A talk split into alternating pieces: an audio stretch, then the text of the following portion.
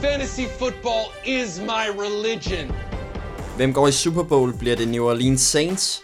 Rams måske? Patriots er der vel som sædvanligt. N F L er umuligt at spå om P T, men det kan egentlig også være fuldstændig ligegyldigt. Det hele handler nemlig om, hvem der vinder din liga i fantasy football. Det er Ovale Kontors fantasy podcaster, som er altid klar til at guide dig igennem verdenen, hvor både frustrationer og jubelbrøl kan ramme inden for få sekunder. Det er et barsk spil, men med vores hjælp er du allerede kommet et godt stykke hen ad vejen. Til at nørde med i dag har jeg taget den altid skarpe Andreas Appelgaard med. Mange tak, Frederik. Velkommen. Ja, jo, ja, tak igen. Du har jo taget... Øh... Knap så skarpt, og så var det samme to gange. Du har taget Titans-trøjen på en, ikke? Ja, yeah, det kan man godt kalde det. Det er et meget, meget ikke-bevidst valg, selvom det selvfølgelig giver meget god mening i dag efter kampen i, i nat. Du har taget øh, jubeltrøjen på. Jeg hører, du, øh, du, du havde noget at fejre i weekenden. Jeg tænker du på sejren, eller tænker du på, at øh, Caleb Sturgis endelig er blevet kortet af Chargers? Fordi det var godt nok på tide, altså. En fremragende kicker. Jamen, nu ved jeg ikke, om der er nogen, der så kampen, men det var simpelthen... Det var både synd, det var frustrerende, og det var morsomt på samme tid til sidst. Det, det var som om, at altså, han kunne simpelthen ikke... Uanset hvad det havde gjort, kunne han ikke have sparket en bold til sidst, tror jeg. Han blev ved med at hampe ved siden af. Den sidste var ellers tæt på. Jamen, det er jo... Jamen, det, det er jo ligegyldigt. Uh, ej, det, var, det, det er selvfølgelig så for Caleb Sturgis, men uh, som Chargers-fan er jeg glad for, at man har hængt Michael Badgley ind igen. Må jeg lige undskylde, der fik jeg min eget spyt galt i halsen. Det kan ske. Uh, altså, hvad er det med Chargers og kickers? Jeg tror, det er en forbandelse. Men, hvad, ja. hvad er vedmålet på, at uh, Michael Badgley, han, uh, han brænder en her i weekenden? Åh. Oh. Den giver, den giver ikke meget igen. Så giver jeg en øl, hvis vi skal ud på lørdag her, når vi fejrer din fødselsdag. Jamen, det, det er jo først bagefter, han spiller. Åh oh ja, det var så ikke. Så næste gang vi skal ud, så giver der en øl. Apropos... Hvis, hvis, nej, vent, hvis ikke hvad? Hvad er det egentlig, jeg har her i den her? Ja, det ved jeg ikke. Nej, det var... Apropos, når vi taler væddemål. Jeg ser jo den her med Le'Veon Bell, mm. og, og Rasmus bliver far. Det er det sjoveste scenarie i går aftes. I går aftes. Jeg ved ikke, om du lægger mærke til det. Men jeg sender... Vi har sådan en, en chat, mig, Rasmus og Andreas. Mm. Jeg sender linket med... Le'Veon Bell, der siger farewell Miami, og så taler man om, at han tager til Pittsburgh. Få sekunder efter skriver Rasmus med udråbstegn: jeg er blevet far. Ja, det er rigtigt. Jeg tænkte faktisk ikke rigtig over, at det var det der med væddemålet der. Men det er også fordi, der er så mange af dem, så nogle gange glemmer jeg det. Så hvad kom først? Nej, Bell er jo selvfølgelig ikke kommet tilbage, og han har, det var også et snap, vi, vi talte om. Men i hvert fald, jeg har en suspekt tanke. Mm. Anne er, er, er, det hedder hans øh, kone, hun har ikke fået barnet på daværende tidspunkt. Det skal kun til at ske, men han følte sig presset til at kalde den der. Nå, det kan godt være. Det er derfor billedet først fuldt så meget senere. Ja, lige ja, præcis. Jamen, det kan godt være. Nej, men han er blevet far, og stort tillykke til, til Rasmus. Ja, mange gange tillykke. Med, og til Anne. Og til Anne, med lille Solvej. Ja. Han, øh, han siger, hun ligner Anne. Ja, jamen det er jo... Det siger billederne også. Det, det står sådan ud, jeg er ved at sige på det billede, jeg så. Det er i hvert fald, det bliver spændende at se. Vi håber, vi kan få ham med som far. Så kan det være, at hans billede af fantasy ændrer sig fuldstændig. Måske. Det er sjovt med Rasmus hver uge, hvis vi lige taler om Rasmus. Vi har den der Dynasty Liga, ikke? Mm. Han kalder den hver uge. Han, er altid, han har et rigtig godt Dynasty-holder. Han er flyvende P T. Øh, han kalder den hver uge. Ah, nu går det af helvedeste og sådan noget. Og så smadrer han bare. Ja, så går man ind og kigger. Du har næsten allerede scoret to hundrede point eller sådan noget. Så jeg ligger jeg rundt på femogfyrre eller sådan noget. Halvdelen af mine spillere, de er enten skadet eller sidder deroppe på bænken. Du endte også med at vinde. Du er også egentlig i en god form der. Ja, det er faktisk... Øh... Min bror, han sveder lidt på panden nu. Der er kun én sejr imellem øh, dig og min bror. Du har Nå. ikke engang set stillingen, men øh, jeg, jeg, har... jeg slog min bror i weekenden. Jeg, jeg var faktisk sikker på, at jeg var så langt efter i den der, så jeg, Kun jeg har ikke tjekket stillingen i på. Kun en efter. Jeg har også fået der nogle i træk nu, tror jeg faktisk. Jeg må ja. op på tre, tre, tre, ja, tre i træk. Ja. Ja. Jamen det ser lige pludselig, jamen jeg ved ikke, måske har jeg bare været heldig. Og det er nu, så har de fundet formen. Det er nu, det spidser til, det ved I også, kære lytter. Det er nu, man sidder og regner på, hvordan man kommer i playoff. Det er altså spændende. Ja. I vores øh, anden liga, Geeks, der, der er det virkelig tæt. Du møder min bror i weekenden. Okay. Og der, der ligger I helt lige i toppen der, i jeres division. Ja, det, det begynder at nærme sig de der kampe, hvor, hvor man, altså, man skal bare vinde nu efterhånden, føler jeg. Og jeg møder, jeg, ikke falde en, jeg møder en anden gæst, Fireball, som jeg også ligger forholdsvis lige med i min division, så det er, det er nogle drabelige opgør. Ja. Så Det er derfor, vi har podcasten til ligesom at tale igennem, hvad, hvad, skal vi, hvad skal vi starte. Vi har nemlig en del, vi skal snakke igennem i dag, som altid. Først øh, vil jeg jo anbefale folk at gå ind på den kære hjemmeside gulklud punktum d k. Salen, det var okay. Okay, okay. Gå ind på, på deres hjemmeside. De har jo selvfølgelig altid nyheder. Claus Hjelming kommer også med sine øh, spiltips og momentometer. Og så ved jeg, at de har arbejdet på øh, en artikel, der kigger på, hvem der skal være M V P. Hvem synes du, der skal være M V P øh, lige pt, Andreas? Drew Brees eller Todd Gurley? Okay, over Pat Mahomes. Ja. Jeg ved, øh, nu vil jeg ikke afsløre for meget, men jeg ved, Pat Mahomes han ligger nummer et på den liste.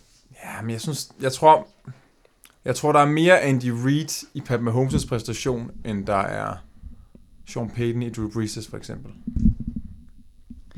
Og spark. Og, og, og, og ja, nu glemmer jeg unødigt helt Gurley, men det er jo mere, fordi han er selvfølgelig en running back, og det er bare voldsomt imponerende, hvad han har gang i. Han ligger vel, vi sad der og taler om det, han må enten være lige på, eller en over, eller sådan noget, uh, L T's rekord med flest touchdowns på en sæson. Ja, det bliver tæt, ja. Men øh, altså projected lige nu, ikke? Kampen, synes jeg, i weekenden, som var en fantastisk kamp mellem Rams og Saints, er afgørende. Jeg, jeg synes, det er den, der tipper op til at Breeze P T og M V P.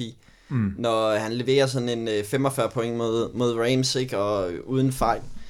Det er ligesom det, Pat Mahomes var op mod Patriots. Han spillede en god kamp, men de endte jo med at tabe den kamp. Det, det handler om at vinde de der afgørende kampe, og det er det, der gør, at jeg har Breeze over. Og så ved jeg, at Claus Hjelming, han har argumenteret hårdt for at få Philip Rivers ind på den liste. Hvor øh, synes du også, han er i tale til M V P? Og det skulle jeg have spurgt Claus om, da jeg kom. Nå. Øh, ja, det er han vel lidt, men... Jeg må bare sige, altså jeg er jo kæmpe fan, og jeg synes, det giver mening at tale om ham i forbindelse med det her. Men jeg så faktisk lige en statistik ind på et Chargers message board, som jeg frekventerer ret tit. Hvis du for eksempel ser uh, Saints, uh, Rams og Chiefs i forhold til point, de ligger jo, det var det omkring næsten ti point i gennemsnit over Chargers. Så selvom de spiller godt på det angreb der, så jeg, jeg føler måske bare ikke, de er helt deroppe, hvor... Uh, hvor det giver mening at tale om det. Hvis Rivers skal være aktuel, så skal de vel øh, vinde divisionen i hvert fald. Ja, det, det vil jeg sige.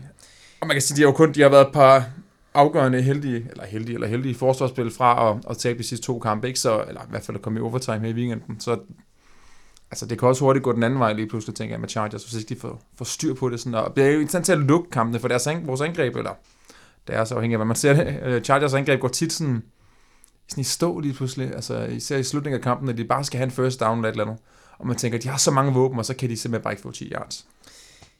Nok om uh, M V P-snak, der er også ja. James Conner, som, uh, som man måske ikke kunne tale om. Det er mine egne uh, briller, der taler der. Men i hvert fald, uh, noget som jeg taler om hver uge, folk skal melde sig til. Det skal I sørge for at gøre. Det er D M i Daily Fantasy Football, hvor det handler om at starte det bedste hold hver weekend. Man smider en tyve kroner ind, det koster tyve kroner at være med. Og så øh, kan man altså vinde hele puljen. Jo flere der er med, jo større er puljen, og man vinder også en øh, billet til D M i Fantasy, øh, Daily Fantasy, øh, hvis, hvis altså man øh, vinder denne uge. Altså sørg for at melde jer til der. Det gør I inde på øh, Dynasty femogtyve fireogfyrre Facebook-side. Der er sådan oppe i toppen på Facebook-siden, der kan I se, hvordan I melder jer til. Det er ret nemt. Og... så skal I huske at abonnere på Det Ovale Kontor, fordi det er ikke kun os, der laver podcast på Det Ovale Kontor. Der bliver også lavet en, der taler om N F L generelt set. Ikke så meget om fantasy, men mere generelt set. Og så får I selvfølgelig også vores podcast, hvis I abonnerer på det på jeres podcast-app. Lad os komme i gang med nyheder. Ja. Lad os bare starte med A J Green. Seneste melding er, at han formentlig er ude et par uger. Hvad betyder det? Det betyder, at øh, alle ejere, Tyler Boyd, kommer til at få voldsomt mange point, tror jeg. Men mindre det ender med, at de bare øh, dobbelt- og triple-teamer ham, hver gang der skal kastes. Øh, så øh, det er selvfølgelig negativt for A J Green, men det kan være positivt for Tyler Boyd, der er. Det er nok min sådan, primære takeaway på det. Interessant matchup. Vi kommer til at tale meget mere om det senere, men det, det er et rigtig godt matchup for Tyler Boyd i weekenden. Men ja. det, det må alligevel ramme Andy Daltons værdi, at A J Green ikke er med. Ja, det er selvfølgelig rigtigt nok. Altså, du mener, hvis man starter Andy Dalton som quarterback? Ja, det kommer nok til, fordi han vil komme til at, at få altså, ja, simpelthen færre våben jo nu, og det vil også sige, at han højst sandsynligt godt kan få en lavere produktion. Og i forvejen er han jo ikke helt deroppe med de allerbedste quarterbacks, så det kan godt være, at det, det der måske bliver tunge på vægtskålen til, man skal kigge sig om efter noget andet, hvis det er muligt. Og så en dark horse til en M V P, fantasy M V P, det er uh, Mixon, som faktisk har haft en fin sæson. Jeg ved, han uh, fører ligaen i uh, yards per carry, og uh, spiller også en afgørende del i kastespillet. Den, det kommer kun til at tage til Øh, nu var A J Green er væk. Ja, det får brug for, han nærmest leverer endnu mere. Og han, som sagt, spiller han jo allerede godt. Øh, altså både at løbe og, og i kastespillet er det afgørende. Så hvis de kan få ham i gang og kan få ham til at levere, så er der også noget, som forsvaret er nødt til at fokusere på op i line of scrimmage, hvilket gør, at det måske bliver lidt nemmere trods alt at finde Tyler Boyd og eventuelt andre receiver ned ad banen for Andy Dalton. Nok om uh, Cincinnati Bengals. Vi kommer til at tale meget mere om dem uh, senere i programmet. Lad os lige hurtigt nævne Le'Veon Bell-situationen. Og som... det har ikke været et podcast, hvis ikke vi har nævnt Le'Veon Bell. Nej, og jeg er også Steelers mand. Vi bliver nødt til at nævne det. Le'Veon Bell skriver på Twitter, uh, farewell Miami. Han har opholdt sig i Miami. Man, det er ikke of... Der er ikke noget officielt meldt ud, men man taler om, at han måske kommer tilbage til Pittsburgh nu. Stadig uklart i hvilken omfang, og om han kommer til at spille og alt det der. Men hvis nu han kommer til at spille, ja. Dead, deadline er tirsdag. Hvis ikke han er meldt sig ind før tirsdag i næste uge, så kommer han ikke til at spille resten af sæsonen. Så derfor forventer man, at han ligesom melder sig ind. Hvilken værdi har han, hvis han kommer tilbage? Jeg tror, han har en ret stor værdi. Altså, han må være relativt frisk i forhold til mange andre i ligaen, tænker jeg. Hvis han altså har trænet ordentligt, selvfølgelig, og ikke kommer ind og bliver skadet lige med det samme, fordi han, øh, han ikke er helt klar. Øhm, men det er selvfølgelig, man kan sige, at det største taber vil jo nok være James Conner ejer muligvis, fordi de så kommer til at dele på en eller anden måde, kunne man forestille sig. Jeg tror, de kommer til at spille begge to. Jeg tror simpelthen, fordi James Conner har været så god, så tror jeg, det kan godt være, at de skal en lille smule ned på snaps, men jeg tror meget mere, at det bliver begge to, hvor Le'Veon Bell kommer til at spille meget mere receiver, end han kommer til at spille running back. Ja. Og øh, det er jo interessant. Ja, jamen det, det er jo interessant nok, men det, det betyder også bare, så, at de også skal dele de point, der er. Jeg tror, at Le'Veon Bell bliver... Jeg tror ikke, han bliver så produktiv fra et running back-synspunkt. Jeg tror ikke, han bliver så vanvittigt god i en almindelig fantasy-liga, men i en P P R-liga. Jeg tror sagtens, han kunne gå op og få otte til ti catches per kamp. Ja, det er en del. Det er jo ti point lige der. Fordi at øh, Steelers mangler stadig, de har Ryan Switzer, men de mangler stadig en, der kan arbejde på det inden for det korte område, og der kommer Le'Veon Bell til at spille en øh, markant rolle. Ja, det bliver også en god facet at få for Steelers, kan man så sige. Gør dem farlige. Men man kan sige, at altså, alt er også bedre end nul point, så hvis du er en af dem, der ikke har smidt ham på holdet, selvom jeg anbefaler det, så øh, er ja, lidt jo i hvert fald bedre end ingenting. Og de har nogle interessante matchups. De har svære matchups resten af sæsonen, Steelers. Men det er på grund af, at de møder rigtig gode offenses. De møder Chargers, de møder Patriots, de møder Saints, Panthers i, i den her uge. Det betyder, at de kommer til at være produktive. Ja, fordi jeg siger, altså det er selvfølgelig svært, hvis man kigger på sådan en win-loss-statistik. Øh, der kan det godt komme til at tabe nogle kampe der, men det betyder ikke, at de ikke producerer i forhold til fantasy. Netop fordi det godt kan blive højtscorende kampe, kunne jeg forestille mig en del af dem, ikke? Så, ja. Men han skal også, historien viser, at han, han skal lige spille sig varm, så... Mm. Det er godt sker, han ikke bliver så produktiv i starten. Og han er klar til at vinde, øh, vinde for dig i playoffs. Ja, måske. måske. Ja. Altså, jeg kunne sagtens forestille mig, at øh, lad os sige, øh, hypotetisk scenarie, at Steelers øh, ender i den situation, at de har spillet sig i playoff.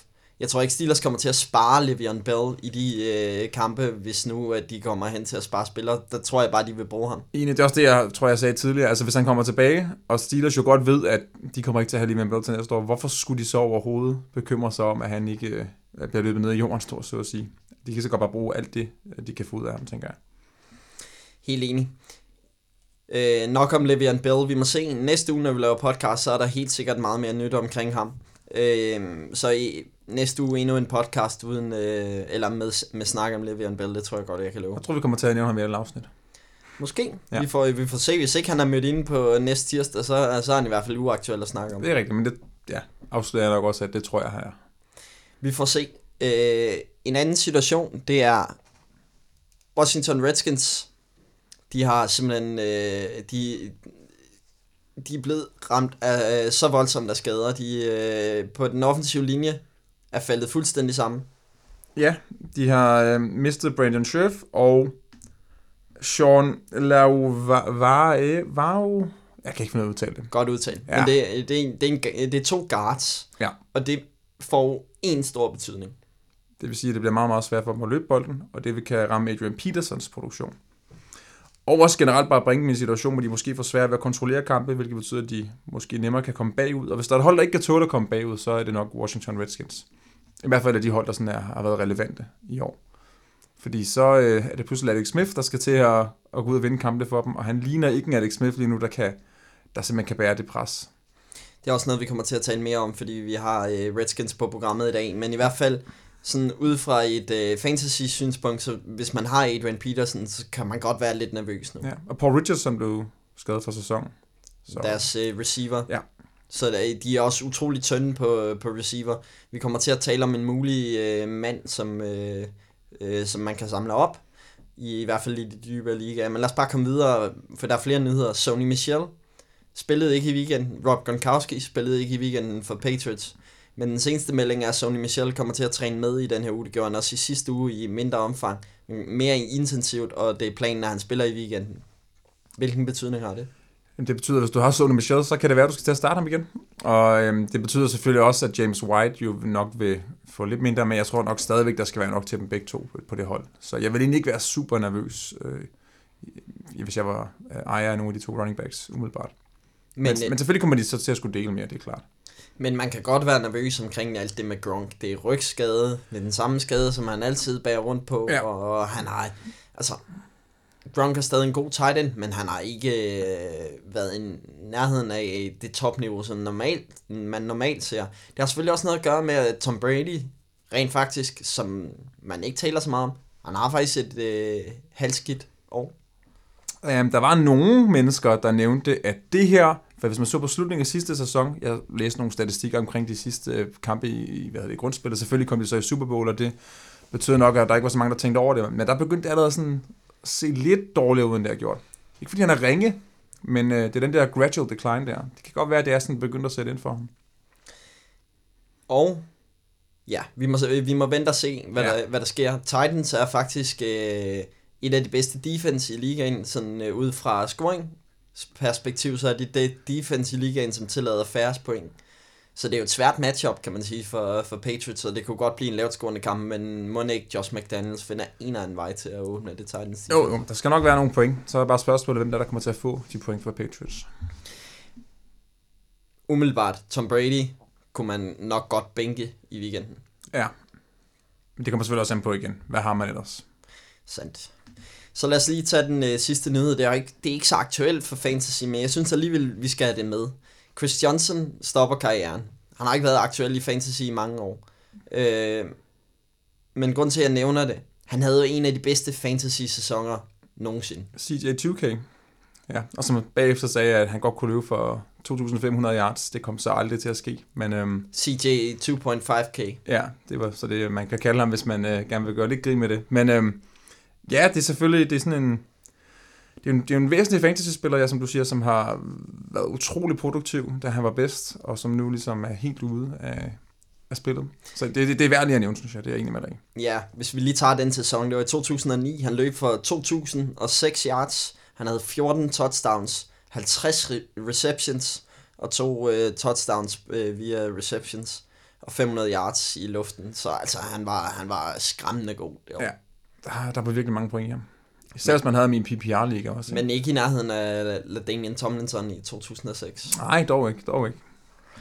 Ja, så sidder du der med smilet på. Ja, det gør jeg kun indtil Gøde slår rekorden, og så er det bare trist. Men det er i hvert fald værd at nævne, at Chris Johnson, han er færdig som en N F L-spiller. Det synes jeg er værd at nævne i en fantasy-podcast. Waiver pickups. Ja. Nu er vi tidligt ude. Vi kan godt tale lidt mere om waiver i, i den her uge, fordi vi er tidligt ude. Folk kan måske nå at, at reagere på det. Ja, der, der er mange, hvor det første er onsdag og torsdag, at, at det ligesom løber af stablen med waivers. Hvad har du øh, skrevet ned? Altså, øhm, jeg tror, det var Rasmus i sidste uge, der sagde Elijah Maguire, som blev aktiveret for Jets, samlede ham op, og øhm, nu kom han ind, og han... Øhm, ja, altså, han, øh, han fik noget arbejde. Selvfølgelig skal han stadigvæk dele med Crowell, men... Jeg synes bestemt, at hvis man, hvis man sidder og tænker, jeg mangler bare running back, så gå ud og hente ham, hvis han stadigvæk er ledig. Helt enig. Han fik øh, selvfølgelig færre øh, carries end, end Curl, men det var ikke markant færre, og det var heller ikke markant færre yards, han hentede. Nej, faktisk. Han var mere effektiv på sin løbspil, end Curl var. Præcis. Så der er jo noget upside omkring ham, og man har jo også set dengang Bill Powell ikke var, ikke var skadet, at der var kampe, hvor Bill Powell fik meget mere arbejde end øh, Curl. Jeg tror, at de... Øh, De går lidt med the hot hand for, ja. for Jets, så det kan hurtigt blive en kamp. Specielt i weekenden, hvor de møder øh, Buffalo Bills. Øh, det er også en kamp, vi kommer til at tale mere om, men han, han kan godt have nogle interessante uger, i hvert fald i de dybe ligaer. Lad os til, de hellere vil bruge ham i kastespillet i forhold til Crowell. Så Især hvis det spiller P P R, selvfølgelig kan det være ekstra relevant i at holde øje med, med den del af det, hvor mange bolde han griber. Så har jeg skrevet en spiller ned, og øh, det er egentlig også bare for at give os kredit, for nu, nu, nu har vi talt om, om ham i så mange uger, og nu, nu viser det sig, at, at det var klogt at, at tale om ham. Marquez Valdes-Scantling fra øh, Green Bay Packers, jeg har nævnt ham uge efter uge, han er stadig kun ejet i to procent af ligaerne på N F L punktum com, det betyder, medmindre du selvfølgelig har været trofast lytter og rent faktisk reagerer på, hvad vi siger, så betyder det, at, han, at der er en chance for, at han er ledet i din liga. Sidste uge, i weekenden mod Patriots, havde han et hundrede og en yards. Han fik flere snaps end Randall Cobb. Jeg har sagt det hele tiden, han kommer til at overgå Randall Cobb. Det gør han allerede nu. Og Geronimo Allison, som der var meget hype omkring, han er ude i fire uger. Ja, så hvis øh, han er ledig, så hent ham, hent ham, hent ham. Han er nummer to på øh, receiverboardet hos øh, Packers, altså ved siden af øh, Davante Adams med Aaron Rodgers som quarterback, så er han virkelig, virkelig interessant. Det er han. Du har skrevet flere ned? Ja. Jeg har skrevet Mike Davis, running back hos øh, Seattle Seahawks. Øh, Chris Carson var sådan småskadet op til kampen mod Chargers, eller var sådan lidt questionable, og han gik så ud med en hofteskade, tror jeg det var, øh, under kampen, og hvis nu dag til dag, siger de.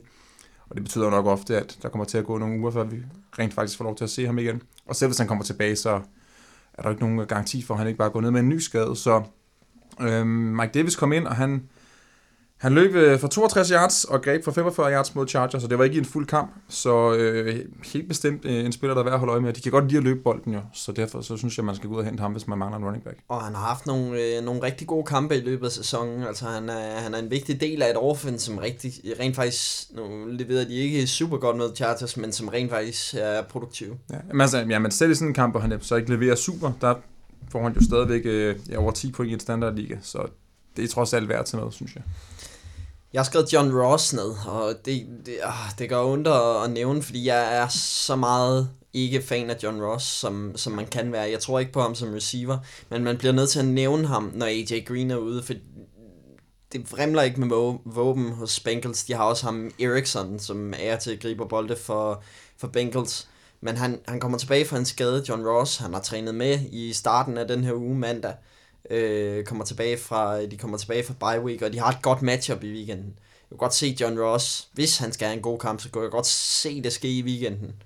Øh, men jeg er stadig skeptisk. Man kan i hvert fald sige, at altså, han skal jo til at gribe chancen, og der kommer vel ikke et meget bedre scenarie nu, end at Green er ude, så der er jo nogle, øh, nogle targets, der, der højst sandsynligt skal fordeles anderledes. Og så han er, han er vel nødt til at gå ind og, og vise, han kan noget nu. Og øh, ja, så jeg er egentlig ikke uenig. Jeg er faktisk meget enig med det. Jeg tror, du snakker om, du gerne vil have ham i den sorte på på et tidspunkt, mener jeg. Ja. Men jeg vil lige skal vente og se, hvad der sker nu. Lad os sige, at han har en dårlig kamp mod uh, Saints, så skriver vi ham ind. Okay, jamen... Uh, ja, altså, hvis ikke han kan levere noget mod Saints forsvar, så kan det godt være, du har ret.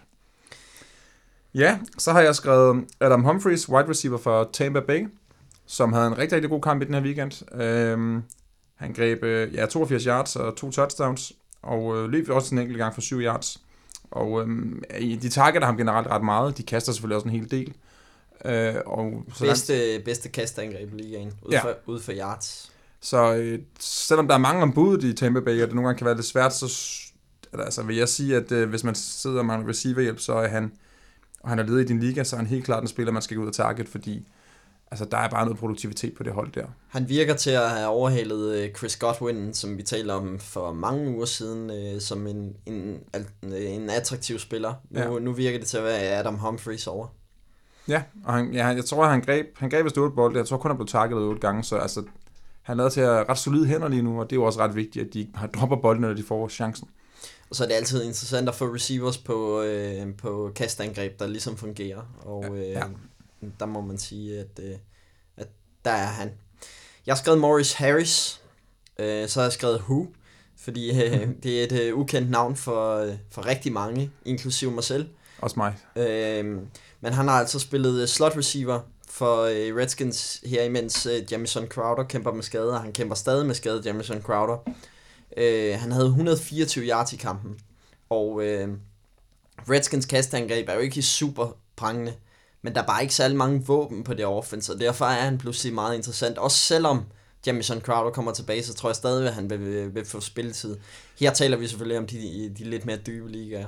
Jamen også som vi snakkede om, altså hvis de begynder at komme i problemer, fordi de måske ikke kan løbe bolden så effektivt, som de gerne vil, og dermed kommer lidt mere bagud, så er de jo også nødt til at, at, at, altså at kaste mere. Og så vil han jo helt automatisk højst sandsynligt få en, en, en højere værdi og få flere targets og flere yards.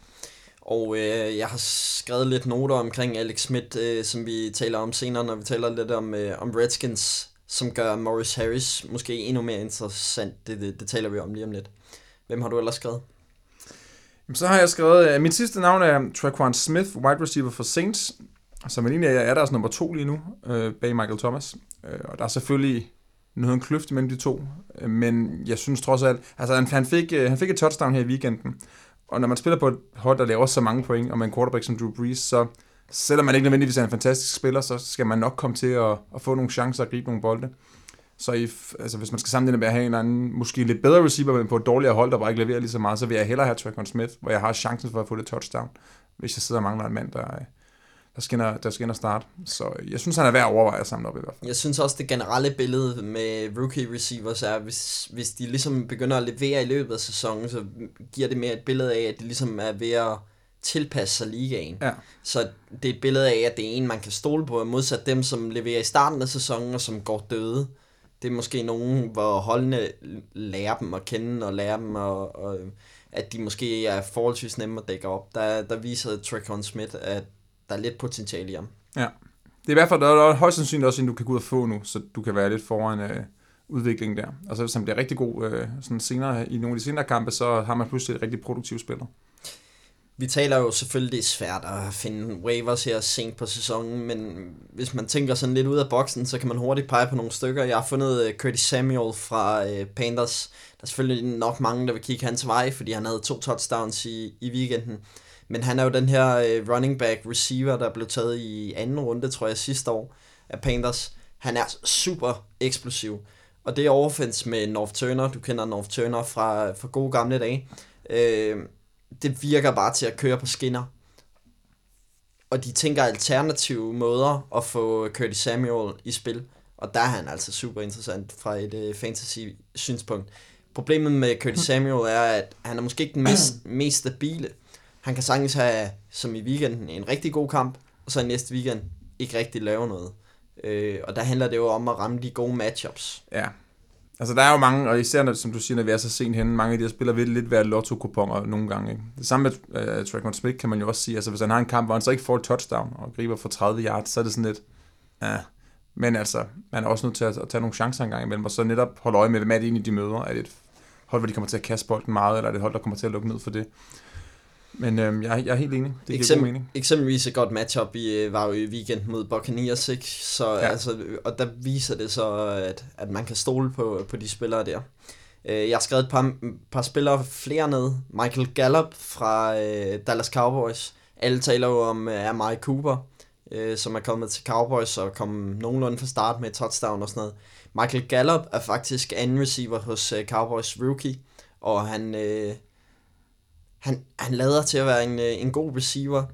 Cowboys er gået mere over til at være lidt mere eksplosiv øh, på, på kastet, og det betyder, at Michael Gallup han får sine targets. Jeg mener, han havde otte targets, seks eller otte targets i øh, Monday Night mod, mod Titans. Og når han er anden receiver, øh, så er han interessant. Så har han skubbet Allen Hurns ned, eksempelvis. Ja, det er meget sjovt. Skal vi lige nævne Amari Cooper, sådan nu vi er her? Fordi jeg så ikke selv kampen, jeg så bare lige, hvad den endte her i morges. Jeg havde ikke lige tid til at dykke nærmere ned i det, men du sagde, at at de nærmest sådan force-feedede bolden til Amari Cooper i starten af kampen. Jamen, jeg kan næsten høre øh, Jerry Jones sige til, øh, til Garrett øh, inden kampen, lige meget hvad, så kast den mod Amari Cooper, fordi så kommer der noget hype, og så ser vores trade ikke særlig dumt ud.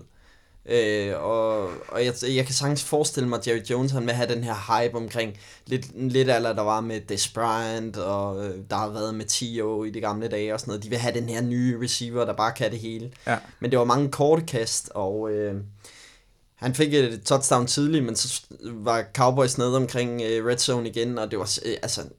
Det stank bare af, at, at de ville kaste den efter Mike Cooper. Det gjorde de, og ind i double coverage, og, og Kevin... Øh, Uh, Byard, uh, som havde uh, flest interceptions i sidste sæson, tror jeg, af alle spillere. Han uh, interceptede bolden, og det sjove, hvad han gjorde der, det var uh, for jer, der har fulgt N F L i mange år, så, uh, T O spillede for øh, Terrell Owens spillede for San Francisco forty-niners i en øh, legendarisk øh, kamp mod Dallas Cowboys for for mange år tilbage. Øh, og øh, da han greb touchdown mod Dallas Cowboys, så spurtede han hen mod stjernen på øh, på banen. Øh, altså de har jo en stjerne som logo, og stillede sig i den og spredte armene ud, øh, hvilket irriterede de der forty-niners øh, eller Cowboys spillere. Så scorer han touchdown igen senere i, i kampen, og der løber han så ind i stjernen igen, og der kommer så en øh, Cowboys-spiller, øh, jeg kan ikke huske, hvem det var, og simpelthen smadrer ham, selvom der ikke er noget play eller noget, men bare ligesom for at sætte sig i respekt. Nå, men Kevin Byard, han, han havde den her interception, og han løber op i stjernen og stiller sig, som øh, T O gjorde det i gamle dage. Det var meget sjovt at se. Men, næsten havde fedt, hvis han også lige blev smadret. Ja, det, det havde været sjovt, men øh, det skete ikke. Hvis han havde gjort det igen, så, så kunne det godt være andet. Ja. Den sidste, jeg har skrevet på, og det er igen i de dybe ligaer, det er Lamar Jackson, quarterback for, øh, for Baltimore Ravens. Øh, det er jo ikke, fordi han har været så produktiv. Han, han får flere og flere snaps for, øh, for Baltimore Ravens. Men John Harbaugh sagde, vi skal have Lamar Jackson meget mere i spil øh, på, øh, i mandagens pressemøde. Og øh, man, man taler om, at han måske kan forcere jer som quarterback helt alene uden Joe Flacco, så bliver han pludselig en meget interessant. Og hvis det fortsætter med at gå galt for Baltimore Ravens, øh, de har bye week nu, så møder de Bengals. Lad os sige, de taber til Bengals. Hvis de gør det, så er de ude af playoff contention. Så tror jeg, at, øh, at Lamar Jackson hurtigt kan blive starter, for ligesom at finde ud af, hvad, hvad de har i ham. Ja. Og så er han en interessant quarterback, fordi han er så mobil. Helt bestemt. Han kan også løbe noget og løbe nogle touchdowns. Men jeg, jeg tror ikke, at Joe Flacco kommer til at være med på den der med, at øh, man skal have Lamar Jackson med i spil. Han havde jo et gratis touchdown til ham nærmest, hvor han bare vælger ikke at kaste mod Lamar Jackson. Kigger slet ikke den vej overhovedet. Ej, men det var virkelig sjovt at se, fordi nu er jeg også Steelers-mand, og det var mod Steelers. Men øh, jeg så Lamar Jackson, han linede op ude i venstre side øh, som receiver og løber ind over banen øh, pre-snap motion. Øh, og Joe Hayden, han peger på Lamar Jackson, som at nu bevæger han sig, og nu skal lige være opmærksom i en modsat side. Og så snapper de bolden, og Joe Flacco får bolden, og man kan bare, alle kigger mod Lamar Jackson, i hvert fald alle seere, og man kan se, at han rækker hånden i vejret. Der er nul Steelers-spillere i nærheden. Hvis han havde kastet bolden til ham, så havde der været touchdown. Jeg havde kastet touchdown, jeg tror. Og Joe Flacco, han vælger at kaste den ind i double coverage, alt for høj, og han, han gad ikke engang kigge den vej der. Nej. Det virker som om, der er lidt, øh, ja, ja. lidt beef mellem de to måske. Det kan sagtens være. Men det var i hvert fald øh, waiver pickups. Det er jo svært at, at samle op nu. Det må, man, det må man bare sige, afhængig af hvilken liga du er i, og, og hvem der er på markedet. Men øh, ja, det, det er stadig afgørende, waiveren. Ja, helt bestemt. Altså man skal jo bare ramme et guldkorn her, så kan det være det, der afgør, om man, øh, om man vinder de afgørende kampe, kommer i slutspillet, og så måske derfra tager øh, trofæet med hjem. Så man skal ikke give op overhovedet, selvom det selvfølgelig er svært. Heller ikke, hvis sæsonen er tabt. Man skal stadig vinde kampen. Ja, ja, du kan altid spolere det for andre eller et eller andet, eller bare sørge for, at, ja, at, du, at du får en respektabel record, når sæsonen er slut. Lad os komme videre til næste punkt på dagsordenen. Det er et punkt, som vi har haft med et par gange. Det er første gang, vi har det med, mens Andreas er, fordi at det plejer at være med Rasmus. Det hedder Fantasy Savior eller Døgnflue. Og øh, det plejer at være sådan, at øh, Rasmus han øh, synger vores intro til, øh, til den. Så øh, nu er det Andreas' tur til at synge den. Hvad fanden, hvad fanden Nej, det, det er også, øh, den er svær at, at leve op til Rasmus' standarder på, på den. Men han plejer at synge et eller andet med fantasies. Ja, jeg kan ikke. Eller døgnflue. Jeg ved det ikke. Hvordan, hvordan går det? Ja, ja det ja. Ja. Jeg tror bare, vi holder os fra det. Men øh, det handler i hvert fald om, at vi nævner nogle spillere, så skal den modsat sige, om det er en fantasy, øh, en der kan redde din fantasy-sæson, eller om det er bare en døgnflue. Og øh, lad mig bare starte. Ryan Fitzpatrick. Er han fantasy-savior, eller er han en døgnflue? Jeg synes, den er rigtig, rigtig svær. Jeg overvejede ham faktisk selv, øh, men så, så gik jeg væk fra det. Men jeg, jeg vil faktisk... Så våger jeg pelsen her. Og så siger jeg Xavier, fordi jeg tror, han kommer til at spille godt resten af året. Jeg tror, han er sådan lidt øh, devil may care-attitude-agtig nu, og han, øh, han har ikke rigtig sådan... Altså, han er ikke så nervøs for at gå ud og lave en fejl, og de skal nok, fordi de her, deres forsvar ikke er så godt, skal de nok komme i, i situationer, hvor de er nødt til at kaste meget, og uanset om det så er i garbage time eller ej, så skal han nok få øh, nogle touchdowns og en masse yards. Så jeg tror faktisk, han er en, øh, en udmærket starter resten af vejen herfra. Han har jo også så mange gode våben, ja. øhm, som gør det interessant.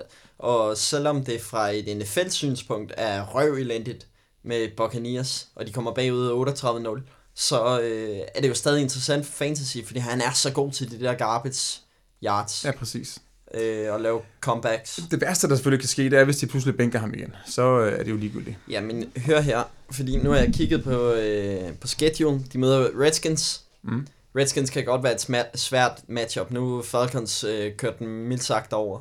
Men øh, hvis han kommer over den, jeg nævnte det også i sidste uge, så møder de Giants, og så møder de forty-niners. Det er altså to rigtig gode matchups, hvor han godt kan levere. Og jeg vil næsten sige, det er faktisk dårligere for Ryan Fitzpatrick fra et fantasy-synspunkt, hvis Buccaneers kommer foran. Altså, de, de skal næsten bagud. Ja. Så, øh, ja. Men, det er de også gode til. Ja, det er de så. Rigtig gode til. Yes, du har også skrevet en ned. Ja, jeg har skrevet Josh Gordon, receiver fra Patriots. Hvad siger du? Men han er, savior? Han er fan- fantasy-savior. Altså, alle os, der ikke er så store fan af pa- fans af Patriots, de, vi river os i håret over, at de fik, øh, fik ham fra et femte rundevalg. Fordi han er bundsolid, og øh, det kan godt ske, at han ikke har så mange catches i løbet af en kamp, men han har altid et stort play. Og øh, det havde han jo også i weekenden mod Packers. Ja, og der er ikke noget scenarie, hvor du er bange for, at han har jo allerede været den ene kamp, hvor han ikke måtte spille i, var det, var det første quarter eller et eller andet, fordi han lige fik en, en lille intern straf der. For han var lidt for sent op til et eller andet, mener jeg. Altså, du er ikke bange for, at der kan ske et eller andet uden for banen, som lige pludselig betyder, at han ikke øh, får spilletid og sådan noget. Prøv at høre her. Nu skal vi ikke lave den samme fejl, som øh, tredive N F L headcoaches har gjort i forhold til Bill Belichick, vel enogtredive med Browns. Vi skal ikke være nervøse for, hvad der kan ske i uge til uge. Det her, det handler om at vinde øh, kampe i fantasy, så derfor tager man chancen med Josh Gordon. Altså, man, man tror på ham, indtil andet viser sig. Og så må man jo bare reagere på det, hvis, hvis andet skulle ske. Men det er jo ikke, fordi Patriots har et vanvittigt tough schedule. De spiller i A F C East, hvor de har nogle okay matchups. Ja.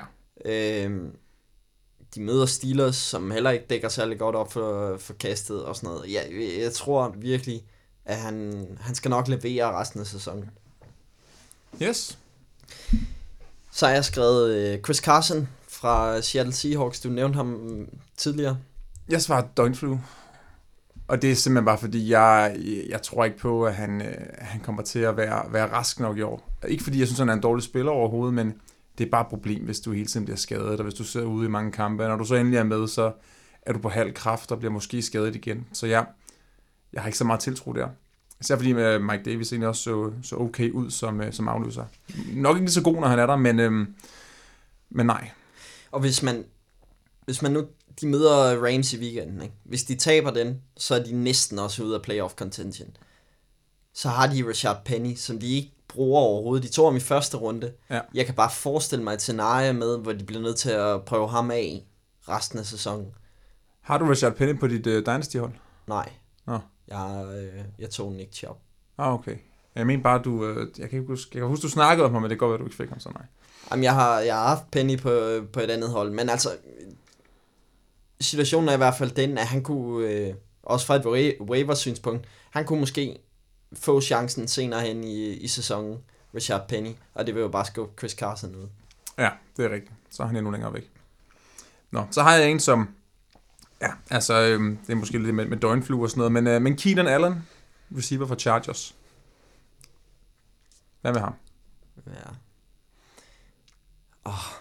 Jeg, jeg har selv Keenan Allen på, på, på nogle hold, og han har, han har gjort det ondt i løbet af sæsonen, for han har ikke rigtig levet op til, hvad man kunne forvente. Det store problem med Keenan Allen er jo, der mangler nogle touchdowns. Mm. Øhm, jeg tror, han har et, faktisk. Jeg vil sige det sådan. Ja, måske to. Jeg vil sige det sådan. Nu kom de tilbage for, kom de tilbage for bye week. Han havde en rigtig god kamp. Jeg vil godt se ham som fantasy savior. Jeg tror på, at... Øh, øh, han stepper op nu. Det er nu, han stepper op, og han, øh, han redder din øh, fantasy-sæson. Ja, altså han fik nogle øh, Seahawks D B's til at, se, til at se skidt ud i et par situationer. Nogle gange, altså når han først er i den der zone, hvor hans cuts bare sidder lige i skabet, så, øh, altså, så, øh, så er det sgu svært. Og det, det, ja, det virker som om han er, især, og han, i Titans-kampen var han jo frustreret og sparket til en pylon og sådan noget, men øh, det er som om han ligesom øh, tog det lidt til sig og sagde, okay, så må jeg også bare spille det bedre, sådan, så jeg i hvert fald er fri nok til at få de bolde, og det, det gjorde han i hvert fald i den her uge. Så det er spændende at se, om han kan, om han ligesom kan fortsætte at bygge på. Yes, så har jeg skrevet... Øh Jamen, det her, det burde næsten være The Marquez Waldes Scantling podcast, men jeg har skrevet ham på. Er han fantasy savior eller døgnflue? Han er en fantasy savior, fordi han spiller med Aaron Rodgers, og de, øh, altså, ja, han, er, han, er, han ser bare god ud, altså helt generelt. Jeg synes bare, han spiller godt. Han er på et hold, hvor de har et rigtig godt angreb. Det fungerer. Han er, ja, han er nummer to der jo nu, ikke? Officielt vel nærmest. Altså, jeg, jeg kan ikke se, hvorfor man ikke skulle, ikke skulle tro på ham lige nu. Det er også, begynder Packers... Det er der nok mange Packers-fans og generelt N F L-fans, der spørger, begynder Packers nu at, at komme op på det niveau, hvor, som alle forventer? Det er de nødt til for at kunne nå playoff. De er nødt til næsten at, at vinde ud, eller i hvert fald kun tabe en, en, maks to kampe for at nå i playoff. Hvis de taber to, så kan de maksimalt nå op på ni sejre, hvilket er fuldstændig uhørt. Så de, de er nødt til at levere nu, og der bliver han en vigtig brik. Ja. Så altså, hvis han er led i din liga, så er det bare en no-brainer at samle ham op nu. Altså. Helt enig, helt enig. Yes. Så er det mig. Så øh, en spiller, jeg ved, du elsker. Mitchell Trubisky. Quarterback for Bears. Fantasy savior eller døgnflue? Jamen, jeg bliver nødt til at holde fast i min, øh, min tese gennem hele sæsonen. Jeg tror stadig, han er en døgnflue. Øh, selv i den seneste kamp havde han jo ikke en vanvittig kamp mod øh, Bills. De satte nogle fyrre point på, på tavlen, men han havde jo ikke en, en, en god kamp. De kommer til at spille mange vigtige kampe bag os i resten af sæsonen. Øh, mod Vikings, mod, øh, mod Packers, hvor, hvor de kæmper for playoff. Og jeg tror, s- tror ikke, han leverer i de kampe, når, når der for alvor kommer pres på. Så øh, jeg tror, han er en døgnflue. Fair nok. Men altså, ja, det er rigtigt, at det var ikke en god uge, den her. Det var også derfor, jeg synes, det var lidt interessant, fordi de fire kampe inden har han jo leveret. Nu skal jeg lige... Jeg tror, jeg antager, det må være cirka standardscore, det her. Så har han leveret treogfyrre point, øh, syvogtyve point, enogtredive og enogtyve komma ni, faktisk. Altså, så det har jo set rigtig godt ud ellers. Ja, ja, det går lidt imod min tese, men... Jeg men det er selvfølgelig også svære kampe, og det kan jo også...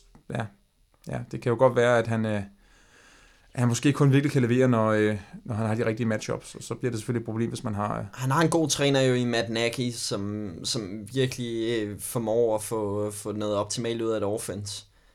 Jeg er stadig skeptisk. Også fordi der er så mange go- gode quarterbacks fra et fantasy-synspunkt. Selvfølgelig, hvis han har et rigtig godt matchup, så har han jo vist tidligere i sæsonen, at så kan han også levere. Men ah, jeg er skeptisk. Ja. Nå, Larry Fitzgerald. Fantasy savior eller døgnflue? Jeg siger savior, fordi øh, efter Brian Leftwich er kommet til at sige, nu skal vi i gang i Fitzgerald, så har han jo egentlig leveret okay, øh, faktisk rimelig godt. Så jeg, øh, jeg tror, at, at nu har de ligesom fundet, øh, fundet måden at sørge for, at han, øh, han kan producere på. Og så er han jo bare lavet Fitzgerald, han er jo altså en fantastisk spiller, også selvom han er kommet lidt op i årene. Så, øh, så jeg tror godt på, at man kan, man kan stole på ham. Men, men jeg kan også godt lide en idiot på det her om to uger, hvis de så bare øh, går helt ned igen, Cardinals. Så det er bare lige, fordi de, de har prøvet nogle nye ting, og folk skal lige se, okay, hvad er det nu, de gør anderledes, så, så justerer de, og så står de i, i en lige så uproduktiv situation om et par uger. Men vi starter om i weekenden så, mod Chiefs. Ja, det gør vi. Også der har ham. Jeg tror, jeg har ham faktisk på et af mine hold, så øh, han kommer med mindre... Jeg kan ikke lige huske, hvad jeg ellers har der, men øh, jeg skal have noget rigtig godt for ikke at starte ham i hvert fald, vil jeg sige. Problemet med Cardinals er jo, at det bliver aldrig rigtig eksplosivt. Altså, det er ikke sådan, at de nogensinde kommer til at sætte tredive point på tavlen. Det nægter jeg at tro på. Ej, så han skal have det touchdown, som de formentlig kaster. Ja, ja, han er ret afhængig af touchdowns, det tror jeg rigtigt. Fordi ellers er det svært at forestille sig det. Altså, han kan selvfølgelig godt lave hundrede yards i en kamp. Det kunne jeg godt se ske også, udover, så hvis ikke han får et touchdown. Men, men han vil nok være afhængig af, at han får dem i løbet af resten af sæsonen, hvis han virkelig skal være produktiv og god på dit hold. Men der er, der er i hvert fald ikke pres på fra, fra andre pladser, kan man sige. Det er... Christian Kirk, og så er der ikke rigtig andre på, øh, på ja. Det hold. Jeg har selv prøvet at tale øh, Ricky Seals-Jones op, men... Øh, vi, taler tror... om, vi taler om så meget op, at jeg hentede ham ind på to hold, og så lavede han, hvad var det, et point eller sådan noget, ja. Helt håbløst. Undskyld til de lytter, der også hentede ham. Ja, vi skal også huske at sige, at vi virkelig øh, laver en fejl, og det var, har indtil videre vist sig ikke at være... Vi tager skraldet her ja. på, øh, på podcasten. Ja, det er, min, det er faktisk min opgave. Det er meget at tage skraldet. Du tager skraldet. Jeg tager skraldet. Yes. Ja. Øhm, jamen så min sidste er Kerryon Johnson, running back for Lions. Du har selv været positiv omkring ham. Er han en franchise receiver, eller er han en døgnflue? Jeg bliver simpelthen nødt til at holde... F- oh, Lions er godt nok... Lions er godt nok kommet... Øh... På, på, på røven, mildt sagt. Nede på jorden i hvert fald. Ja, det må man sige. Men de har også haft svære matchups. Jeg tror generelt set, så tror jeg nok stadig på, at han skal være øh, fantasy savior. Fordi det handler jo bare om, at øh, Matt Patricia kigger sine kampe igennem og ser, okay, når vi vinder, så øh, er det fordi Kerryon Johnson er god. Og der, det kan man simpelthen bare se, at de kampe, hvor han har løbet for over hundrede yards, der har Lions også været, øh, været med. Så de skal have ham i gang. Men det er jo selvfølgelig også noget, forsvarerne dækker op for. Mm. De ved, de læser nok også Lions schedule og ser, okay, når han har leveret, så øh, vi er nødt til at stoppe ham. Øh, ja, så, så tvinge dem til at vinde på andre måder, ikke? Men det var et svært matchup i, i weekenden mod øh, Vikings, hvor generelt det sejlede fuldstændig for, øh, for, for Lions med Jim Bob Cooter, deres offensiv koordinator. Så øh, hvad tror du? Er han øh, fantasy savior? Jeg kiggede lidt på det, så vidt jeg kunne se, så i standardligaer, øh, nu kan man være lidt nervøs, for vi kom stadig bare tale om det før, og nogle gange, når man så kigger på de der stats, så hvis man er inde på en liga, inde på N F L punktum com, så er det nogle gange den scoring, den så ligger ind over pointene, for vi havde to forskellige pointsatser på nogle af de spillere, vi stadig og kiggede på. Øh, men da jeg kiggede, inden jeg, jeg kom ud i dag, der, så vidt jeg kunne se, så han kom over tolv point en enkelt gang, så han haft nogle andre, der ligger på elleve, elleve og ti eller sådan noget, tror jeg nok. Så det, det er ikke sådan, det har ikke været helt fantastisk i nogle af kampene, men selvfølgelig ganske udmærket produktion. Så, så jeg er sådan et... Øh, Ja, også fordi jeg er lidt nervøs for, altså det er jo, altså det er jo med Matt Patricia ligesom en, en ny coachingstab og sådan noget, og hvad, hvad sker der nu her, hvor, hvor det begynder at gå lidt imod dem og sådan noget, altså hvordan responderer holdet generelt, bare falder det lidt fra hinanden, og bliver det sådan noget, hvor det ikke rigtig fungerer overhovedet, også for ham, eller at de har de sådan øh, ryggraden nok til ligesom at hanke op i sig selv og sige, nu går vi ud, og så, og så giver vi den en skalle. Så jeg, jeg synes virkelig, den er svær. Ja. Det var også derfor, jeg ville, jeg ville høre, hvad du havde at sige. Jeg kaldte jo for nogle uger siden, at det, Kerryon Johnson, det er pludselig blevet en mand, man skal starte uge efter uge. Ja. Jeg bænkede ham mod Vikings, så jeg gik imod mit, mit eget princip, ja. Men det viser jo så at være klogt. Ja. Så måske er han lidt en, hvor man skal holde lidt øje med, hvem de møder. I hvert fald indtil vi lige finder ud af, om Lions er på vej helt ned i kuldekælder, eller om der stadigvæk er liv i dem. Ja, det, det er jeg enig i. Ja. I dag, hvor vi optager podcasten, der er det jo faktisk min, øh, min fødselsdag. Det er det her. Tillykke med dagen igen, Frederik. Jo, tak for det. Du, var, var, den, du var den første. Ja, jeg, jeg er nogle gange lidt trist. Jeg sad faktisk bare og ventede og tænkte, nu skal jeg skal ramme på midnat. Det er sådan en ting, jeg prøver at gøre hvert år, når jeg ikke lige glemmer, hvornår det nu er, det var fødselsdag. Og så prøver jeg bare at være den første til at skrive hver gang. Jeg tror, jeg har lykkes med den del gang efterhånden, faktisk. Ja, jeg tror, det var første gang i år. Men, øh... Var det det? Nej. Men øh, det skal vi fejre på, øh, på lørdag. Ja, det bliver sjovt. Min øh, hustru har lovet at lave mexicansk flan. Ja, det er... Øh, jeg ved ikke, om du husker det venneafsnit, hvor... Traditional me- Mexican custard dessert. Ja, det var ja. De ikke så øh, excited. Nej. Øh, men øh, så vidt jeg ved, så savner også bestilt en, øh, en ganske almindelig chokoladekage. Jeg spiser gerne begge dele, det skal slet ikke være det. Men øh, nok om fødselsdagen, nu skal vi tale om øh, matchups. Øhm, fordi vi har besluttet os for øhm, vi, vi plejer jo gerne at have forskellige punkter. Vi har besluttet os for et af punkterne i den her uge, det er matchups. Vi går dybere med nogle af kampene, fordi man kan tale nok så meget om waiver, man kan tale nok så meget om de enkelte positioner og sådan noget, men det vi er kommet til nu i fantasy, det handler om at stille det rigtige hold, så du kan komme i playoff. Derfor går vi ind i nogle af matchupsne og taler om potentielle øh, spændende ting man kan starte. Og lad os bare starte med den mest interessante kamp i weekenden. Buffalo Bills, New York Jets. Lyder ja. Det ikke vanvittigt? Det er en, alle skal se, tænker jeg. Det er den, hvor man ligesom sætter sig ned med popcorn og, og en øl, og så tænker man, nu bliver det bare et festværkeri. Det må være virkelig hårdt at være Jets-fans. Efter, hvad var det, Dan Hanses fra N F L, der kom, der skrev, at han kunne lide fodbold, fodbold fjorten procent mindre efter at have set... Jets mod, uh, mod Dolphins i sidste weekend. Men han sagde jo så også, at efter han havde set Rams Saints, så var han tilbage igen. Ja, på, ja, ja, ja. Så, men, øh, ja, men øh, det var en hård kamp, men øh, vores øh, kære ven... Han er jo Jets-fan, skal lige sige. Ja, så, vores kære ja. ven Rasmus, han, øh, han tog sejren. Dolphins-fan ja. jo, så... Øh, ja, men øh, lad os tale lidt om den kamp. Grunden til, at jeg har taget den kamp op, der, der er jo stadig nogle spændende ting at lægge mærke til. Lad os bare øh, tale om Bills først. Det, som øh, man kigger mod først, det er jo deres quarterback. De startede Nathan Peterman i, liga, i, i weekenden. Det var ikke særlig godt. Det havde vi alle forventet. Øh, tre interceptions. I weekenden kommer de formentlig til at starte Derek Anderson, hvis ikke Josh Allen er klar. Øh, Derek Anderson kæmper også med en concussion, men det lyder altså så om, at han kommer til at spille. Derek Anderson i en kamp, hvor de rent faktisk har en chance for at vinde Bills, er han aktuel i fantasy? Nej, det synes, det synes jeg ikke, han er. Jeg, jeg tror langt mere på, at selv hvis han skulle starte, så tror jeg stadig, det bliver en meget lavt scorende kamp, og Jets forsvar er udmærket, så jeg, jeg, kan, jeg kan ikke se, det bliver ret godt. Jets er faktisk øh, det fjerde bedste fantasy-forsvar i, i, øh, i, i fantasy. Ja, vi nævnte dem jo også, den gang vi havde med, med forsvar som tema.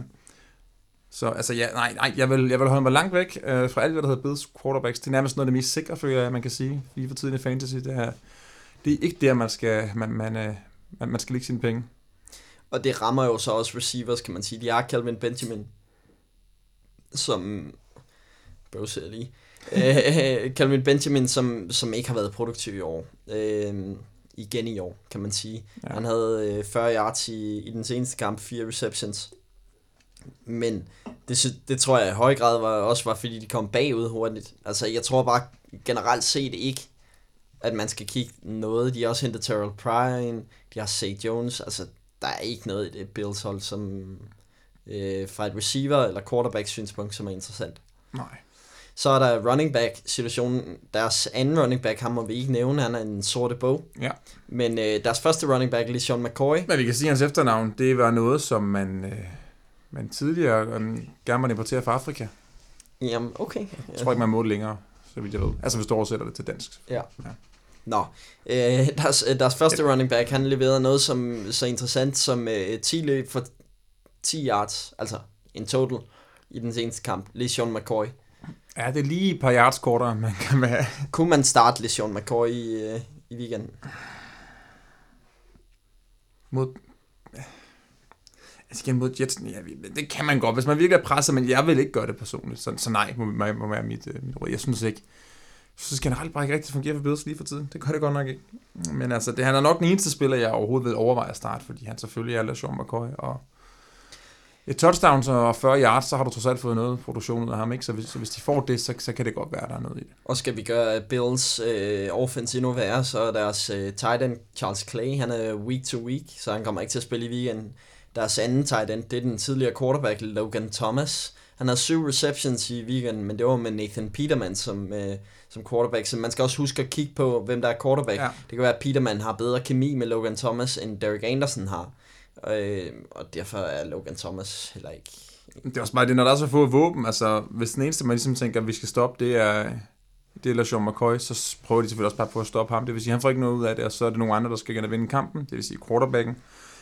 Og det tror vi jo ikke rigtigt på, at kommer til at levere, eller give ret meget, så, så nej. Altså. Men deres defense.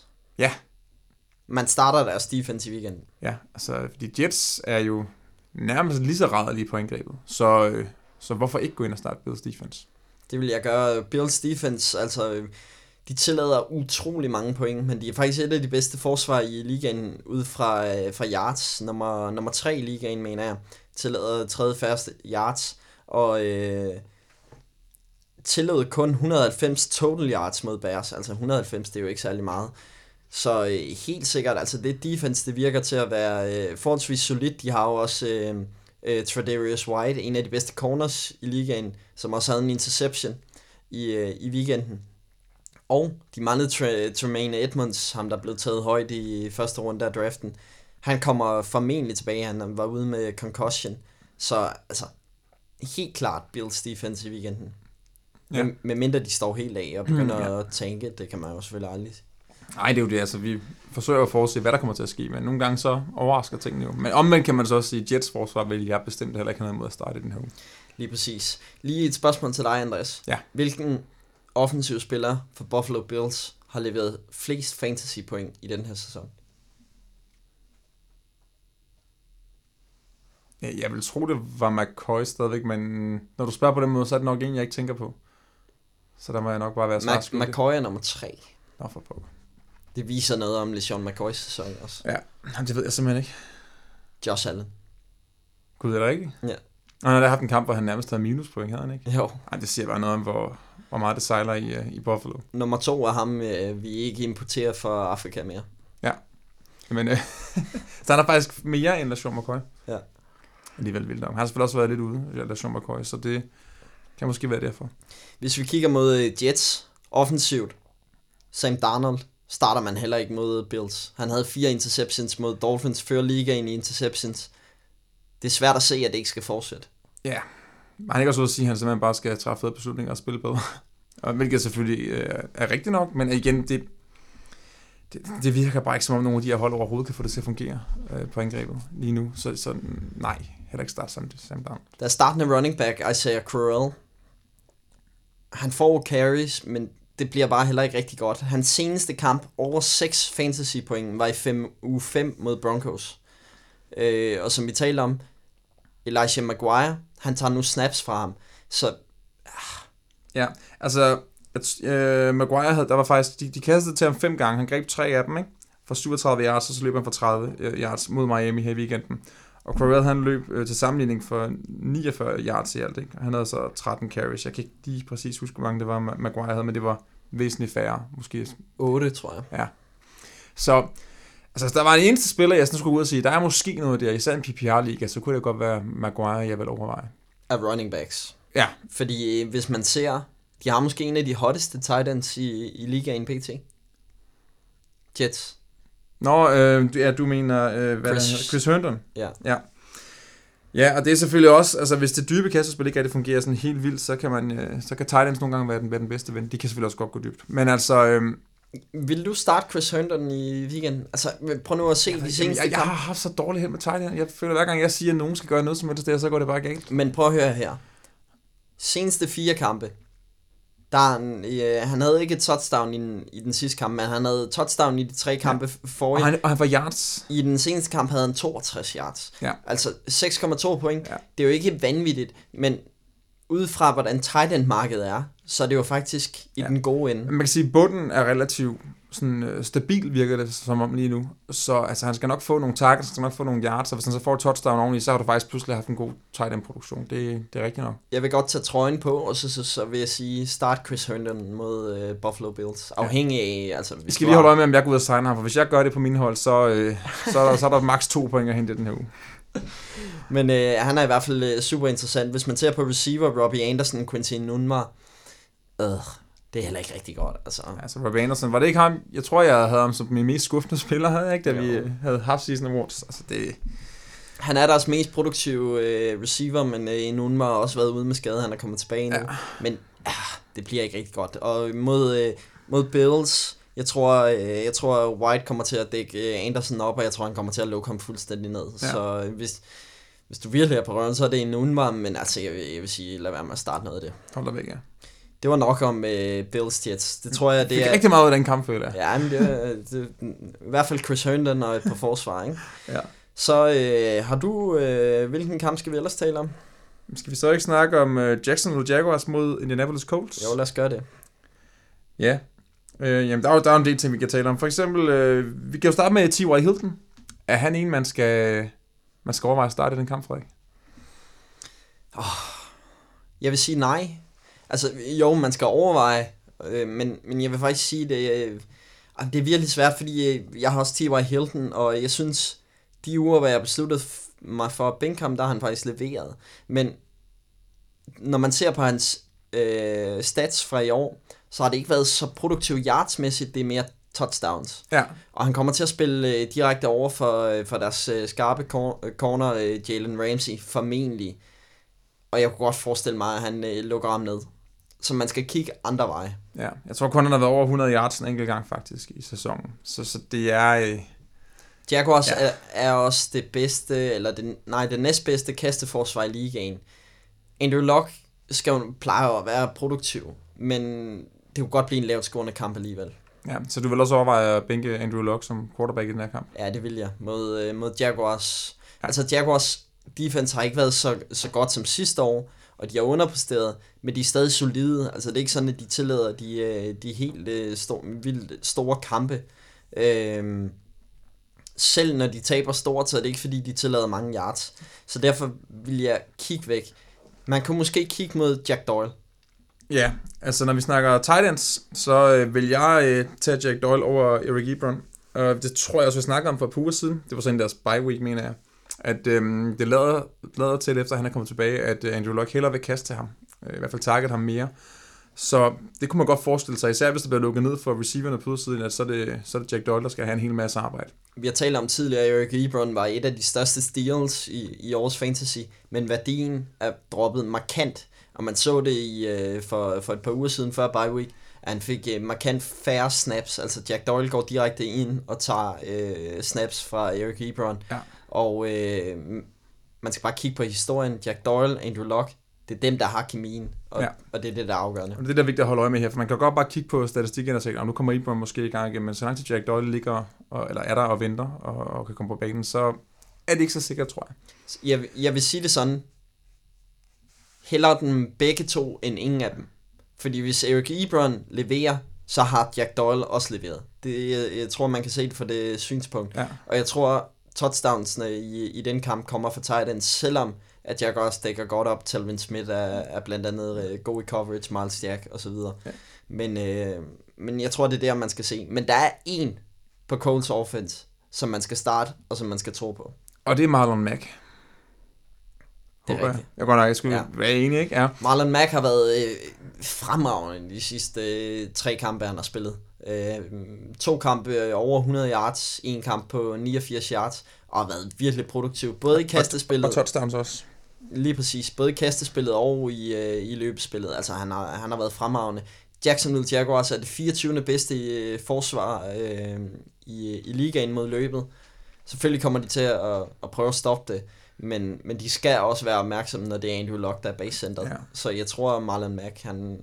Ja, det bliver interessant, for det vil højst sandsynligt være noget, de har meget fokus på i Jacksonville, kunne jeg forestille mig.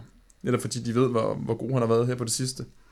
Men, øhm, men ja, stadigvæk. Altså, man, man kan jo ikke... Altså, hvis man bare ikke er god nok til det, så kan man ikke bare magisk blive det. Og netop nummer fireogtyve er ikke voldsomt imponerende overhovedet. Så øh, det må også helt klart være i Coles' gameplan, at man skal have Marlon Mack i gang. Så jeg tror, jeg, jeg tror, at det er et godt bud på, en, på et spiller, man, man skal starte den her uge.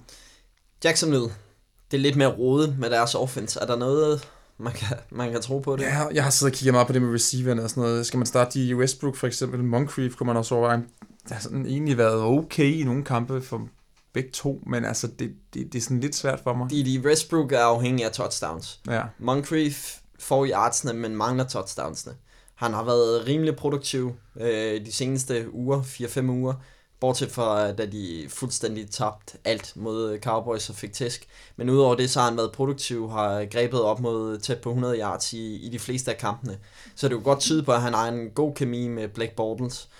Og så synes jeg, hvis man virkelig, virkelig er i problemer, så, så kan man godt overveje starten. Altså, Coles defense er blevet bedre, men...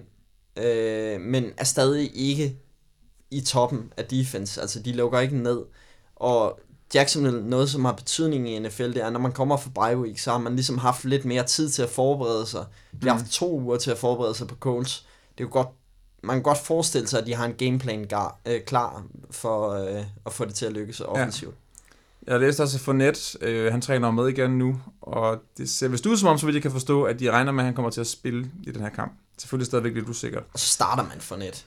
Ja, altså det er jo sådan en lidt en altså, high risk, high reward potentielt set. Fordi altså, de har jo set det før, så kommer han ind, og så bliver han bare skadet igen eller et eller andet. Men, men på den anden side, hvis man sidder og holder på ham, så er det måske nu, man skal, man skal kaste ham ind og sige, så, så skal vi også have en afkast på den her bestænding. Det er et okay matchup mod Coles, ikke? Og problemet er, at nu har de Carlos Hyde, de har T J Yeldon, som, som kommer til at tage carry, så det kan godt ske, at de vil have for net langsomt i gang på en eller anden måde, for ikke ja. at overbruge, overforbruge ham. Ja. Men jeg synes alligevel, altså, det er også fordi, man har taget for net så tidligt. Og de, de har også brug for det, altså Jackson, at han virkelig kommer i gang, fordi hvis de skal altså, have så succes i år, så, så er han nødt til at komme op og, og levere på det niveau, vi ved, han kan.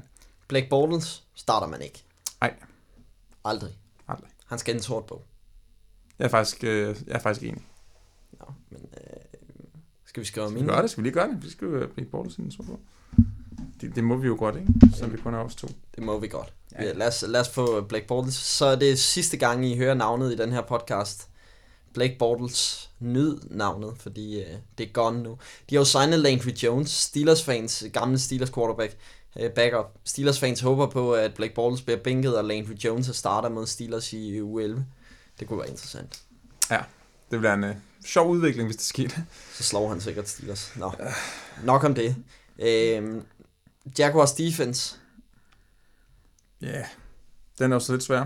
Øh, man kan jo sige, god mod kastet selvfølgelig, så det giver mening, med, og så ja, dårlig mod løbet i den her kamp, så hvis Mac kommer til at dominere kampen, og ja, jeg, jeg ved det sgu ikke rigtigt. Jeg, jeg tror på dem. Jeg ja. tror, øh, start med den her uge. Nå, ja, det var, øh, det var min prediction. Jamen, fair nok. Washington Redskins, Tampa Bay Buccaneers. Ja. Nu ender det jo med at blive en lang podcast, det her. Men i hvert fald, øh, grunden til, at jeg valgte den kamp, det var fordi, vi talte om det her med, med den der skade O-line. Jeg synes, vi skal... Altså, det der med Adrian Peterson, det er alt... Det, der står og falder med Redskins, om de skal være gode i fantasy, det er, om de kommer foran eller bagud. Hvis de kommer bagud, så er de bare elendige. Hvis de kommer foran, så er Adrian Peterson god. Ja. Fordi så kan de løbe bolden, de kan kontrollere klokken, han kan få en masse yards, altså en masse forsøg til at få dem også. Og ja, netop nu, hvor de så har to guards derude, hvad betyder det lige pludselig? Kan de så overhovedet løbe bolden? Eller betyder det, at de i stedet for at komme ud og sætte sig på kampen, kommer bagud? Og så er Alex Smith pludselig tvunget til at skulle ud og, og kaste for at få dem tilbage i det, og så er Peterson ikke rigtig så relevant, og måske heller ikke så mange andre, for så god er Smith heller ikke lige nu. Hvis du godt dækker ind på running back, så bænker jeg Adrian Peterson i den her uge og afventer og ser, hvordan han arbejder med linjen. Hvis du er lidt presset på running back, så starter jeg Adrian Peterson. Fordi de er på hjemmebane, og Adrian Peterson er markant bedre på hjemmebane, end han er på udebane. Og øh, der er ingen tvivl om, at, at de vil have gang i ham. Jeg kigger lidt på Alex Smith. Det er den gamle Alex Smith, forstået på den måde. Han var jo rigtig god i sidste sæson for Chiefs, øh, takket være Andy Reid formentlig. Øh, men den gamle Alex Smith, det er to sæsoner siden. Han kunne ikke kaste touchdowns, han kunne ikke få bolden ud på ydersiden til receivers. Det kan han heller ikke nu. Altså, han havde touchdown til øh, Josh Stockton, men, men hvis man ser, han havde øh, tredive completions i, i, i den seneste kamp, øh, hvor, hvor de altså tabte mod Falcons i et forholdsvis svagt Falcons forsvar. Tight ends og slot receivers stod for nitten af de tredive catches. Ja. Øh, og det er jo blandt andet, øh, det er jo blandt andet, øh, nu kom der lige en, en og kiggede her, tabte jeg lige tråden. Om det er blandt andet, øh, vi talte om, øh, om ham slot receiveren tidligere, øh, Maurice Harris, som havde et hundrede og fireogtyve øh, yards i den, i, i den seneste kamp. Men, og så er det de to tight ends, de har Vernon Davis, og de har Jordan Reed. Men Jordan Reed er faktisk kun den syttende bedste tight ends, tight end i, øh, i fantasy-sammenhæng. Så det er jo ikke, fordi der er vildt meget hype. Nej, men altså Maurice Harris, så er det ham, man skal, man skal takke der? Jeg vil heller ikke starte Morris. Jeg vil starte Jordan Reed. Af kastespillet vil jeg starte Jordan Reed mod Buccaneers. Fordi Buccaneers kan ikke dække op for kastet. Men jeg stoler stadig ikke nok på Harris. Det er stadig for tidligt. Ja. Vernon Davis kunne man også overveje at starte. Altså de fik øh, fire og fem catches i den, i den seneste kamp, de to tight ends. Jeg synes begge to er aktuelle. Hvis, hvis, øh, hvis Redskins kasteangreb kommer nogenlunde i gang, så kommer de til at have okay kampe.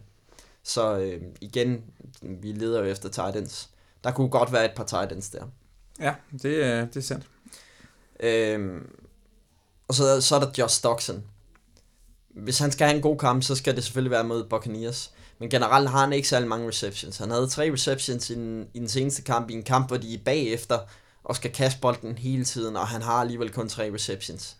Det er jo ikke skræmmende. Nej, så det tyder på, at han ikke... Øh Ja, han kommer nok ikke til at spille en, en kæmpe stor del, øh, uanset hvad der kommer til at ske, må man sige til. Redskins forsvar med Buccaneers. Du havde en interessant øh, ja. teori om Redskins defense. Det er fordi, jeg læste om en, der skrev, nu er der nok mange, der nu havde de en lidt dårlig kamp, og nu er de boks og sådan noget, så der er nok mange, der kunne finde på at droppe dem og sige, jamen, jeg er færdig med det. Hans øh, argument var så, som jeg læste, jeg, jeg køber det måske en lille smule, det er, at hvis du kigger bagefter det, så har de Texans, Cowboys, Eagles, Giants, Jaguars, Titans og Eagles igen. Og bortset fra Eagles, hvor med Carson Wentz, der måske godt kan få gang i det, så, så tænker jeg egentlig ikke, at det er så, så dårlig, så dårlig en, hvad hedder det, en schedule, de har. Um, så måske ikke i den her uge, men, men hold øje med dem, fordi jeg kunne godt forestille mig, at det er sådan en forsvar, der kan være rigtig, rigtig rart at have, hvis man når til slutspillet til sidst. Men ja, lige i den her kamp det, kan det godt være, at man ikke skal gå til starten. Ja, det kan godt være lidt svært. Det kan også lade os videre til det næste, som jo er, at øh, Tampa har virkelig mange våben. Så der er Deshaun Jackson, der er Mike Evans, Adam Humphries, og så ja, Chris Godwin, som nu er lidt, måske øh, så ja, lidt efter de andre, ikke? Han havde kun tre receptions inden. Ja, og Mike Evans var... Var det en for ti, sagde du til mig? en for ti, altså ja. Det er jo vigtigt, og øh, der er mange, der har Mark Evans, og formentlig starter ham i weekenden, eller i hvert fald øh, havde ham på holdet, øh, og som river sig i håret over, han kun havde en reception. Men ti targets viser, at Ryan Fitzpatrick vil, vil stadig kaste den til ham, og derfor kommer han også til, men det er et svært matchup, han står over for Josh Norman i, i weekenden, men jeg vil alligevel, altså... Man starter Mike Evans med Ryan Fitzpatrick, altså. Det synes jeg også. Men det er det, der er svært, ikke? For så Adam Humphries, han, ja, han har de otte for otte der. Øhm, og så var det ham, der var hot i den kamp. Og så kan det være, at det er ham, der ikke har hot i den her kamp, og Mike Evans lige pludselig øh, eksploderer og laver en masse. Det, det, det er altså lidt svært. Ja, det er svært, men Mike Evans, Humphries virker til at være de to hotte nu. Det er Sean Jackson, kan man altid tale om, men han er afhængig af de der dybe spil, og derfor ja. Er han den der træls fantasy receiver. Altså, får han lige sådan en dybe halvtreds yard bombe, ikke? Så er der lige elleve point der ja. Med touchdown. Ja. Blandt andet kastede Ryan Fitzpatrick en lang bold til Deshaun Jackson, som blev interceptet, ikke? Så altså, hvis det var en reception, så havde det billedet set anderledes ud, men jeg tror kun, han havde to receptions i, i kampen. Men, men de to hotteste P T, det er jo Evans og, og Humphries. Ja. Øh, men den, den, den hotteste P T i fantasy, en af dem. O J Howard? Yes. Jeg samlede ham op i uh, Geeks Ligaen og startede ham to touchdowns. Ja, det var nok ham, jeg skulle have samlet op som tight end. han, er, han har god kemi, han har tid, han viste i starten af sæsonen, at han var rigtig god med Ryan Fitzpatrick. De har, som jeg nævnte tidligere, gode matchups, Giants, forty-niners ud over Redskins-kampen. Han er guld værd, altså. Mm. Ja, jamen han er han er han er en god tight end, og han leverer nu, og ham og Fitzpatrick, som du siger, kemi, så, så ja. og, og det vigtigste våben nede i red zone, altså jeg, jeg tror jeg var virkelig... hans, han han fik to touchdowns, ikke? Ja, var de det... lignede meget hinanden. Det var ja. Play action ude i ude i. Men det var red zone begge to, ikke? Ja. ja. Øh, og Ryan Fitzpatrick, som har vi jo talt om, er altså interessant, interessant. Forsvaret skal man selvfølgelig bare holde sig fra. Ja. Saints Bengals. Ja, øh, det er det sidste af de fire kampe, vi vælger at fokusere på. Og måske også potentielt set den, der kan være den mest eksplosive fra et fantasy-synspunkt. Du nævnte lige en stat for mig her, inden vi gik i gang. Bengals er dem, der er tilfældet til, at flest kaster yards, og Saints er nummer to. Så man må antage, at der bliver, der bliver kastet nogle bolde. Og nu talte vi selvfølgelig tidligere om det der med, at, at Bengals, altså det kan godt se lidt sløjt ud, hvem skal de egentlig kaste bolden til. Det er også derfor, at hvis John Ross skal ind og lave noget, så skal det nok være i den her kamp, man skal i gang. Fordi... Ellers så ryger han i bogen med Blake Bortles. Nej, ja. Nu nævnte jeg det. Det er penge. Pengegrisen. Fantastisk. Den der gris bliver rig. Uh, men omvendt, så kan man sige, at Tyler Boyd får så chancen nu. Man kan så også sige, hvis man er Saints, hvad, hvad tænker man så der? Man tænker nok, okay, vi skal i hvert fald sørge for, at Tyler Boyd, han bliver, øh, at Tyler Boyd, han, øh, han ikke får lov til at, at eksplodere mod os, for det må ligesom være en af nøglerne til at vinde den kamp. Men så har uh, Bengals jo selvfølgelig også uh, Joe Mixon, running backen, som, uh, som har præsteret rigtig, rigtig fint, og han ikke har været skadet. Det interessante bliver at se, om det bliver en Bengals-kamp mod Chiefs, som også var forudset til at blive en høj eksplosiv kamp, og Chiefs rent faktisk ender med at lukke fuldstændig ned. Jeg mener kun, de får ti point på, på brættet, Bengals. Øhm, så det, det, for at gøre det kort, sent angreb, skal man bare starte det. Altså, vi har allerede talt om Tre'Quan Smith, som også kunne være aktuel. Ja. Michael Thomas starter man, Alvin Kamara. Ja. Vil du starte Mark Ingram? Det vil jeg ikke. Hvis de kommer meget foran, så kunne de jo også sætte ham ind og så bare løbe en masse ja, til sidste kamp. Det er det, jeg tænker, men altså, det, så det, det kommer lidt an på, hvor hurtigt, eller ja, jeg antager, at Saints, jeg tror, Saints vinder kampen, ikke? Så hvis, hvis, ligesom, hvis Bengals ikke får det til at køre, så tror jeg, han kunne blive relevant. Men det er lidt en sats, fordi hvis han bliver nogenlunde tæt og sådan noget, så bliver det nok Kamara, der kommer til at få det meste. Tager man chancen og starter Andy Dalton? Jeg har ham i, min, eller i, i vores uh, Dynasty-liga, jeg tror, jeg starter ham der. Og hvis også starter to quarterbacks, skal lige siges. Ja. Fordi jeg tænker... Uh, Jeg tænker, uanset hvis de kommer bagud, så er de jo nødt til at kaste den. Og så, øh, hvis ikke han bare kaster fem picks selvfølgelig, så, øh, så, så skal der nok være noget produktion i ham. Så jeg kunne godt, ja, jeg kunne godt finde på at starte Andy Dalton, også i en almindelig liga, hvis jeg, hvis jeg havde ham. Forsvar er uaktuel her, altså øh, det, ja, det, det må man gå ud fra. Ja. Øhm, men øh, ja, den er jo egentlig den er jo ret nem. Altså man, man starter Tyler Boyd, man starter måske Andy Dalton afhængig af, hvilken quarterback du har. Ja. Man starter Joe Mixon. Ja. og så starter man alt Saints. Ja, og så nævnte du, at uh, Des Bryant havde været hos, til noget workout hos Saints. Ja, det er jo øh, interessant. Den gamle mand skal... Øh, det er faktisk først i dag, han er til workout. Okay. Øh, spørgsmålet er, de henter... De har øh, også besøg af en anden receiver, som jeg tror, vi skrev ind i en sort bog i sidste uge. Øh, Nå, ja, altså... Det, det var den Rasmus, han skrev på hovedet med venstre hånd, så det, det er lidt svært at læse, men, men jeg, jeg, jeg tror, jeg er med på, hvem det er, du mener. Ja. Øh, ham, der også er linebacker i Denver Broncos. Ja, præcis. Øh, Des Bryant, er han aktuel i fantasy? Jeg er, sådan lidt, jeg er lidt intrigued, hvis de samler ham op. Altså fordi jeg tænker, så må Sean Payton tænke, øh, altså så må der være en grund til, at han gør det. Så må han vurdere, der er noget her, vi kan få ud af ham.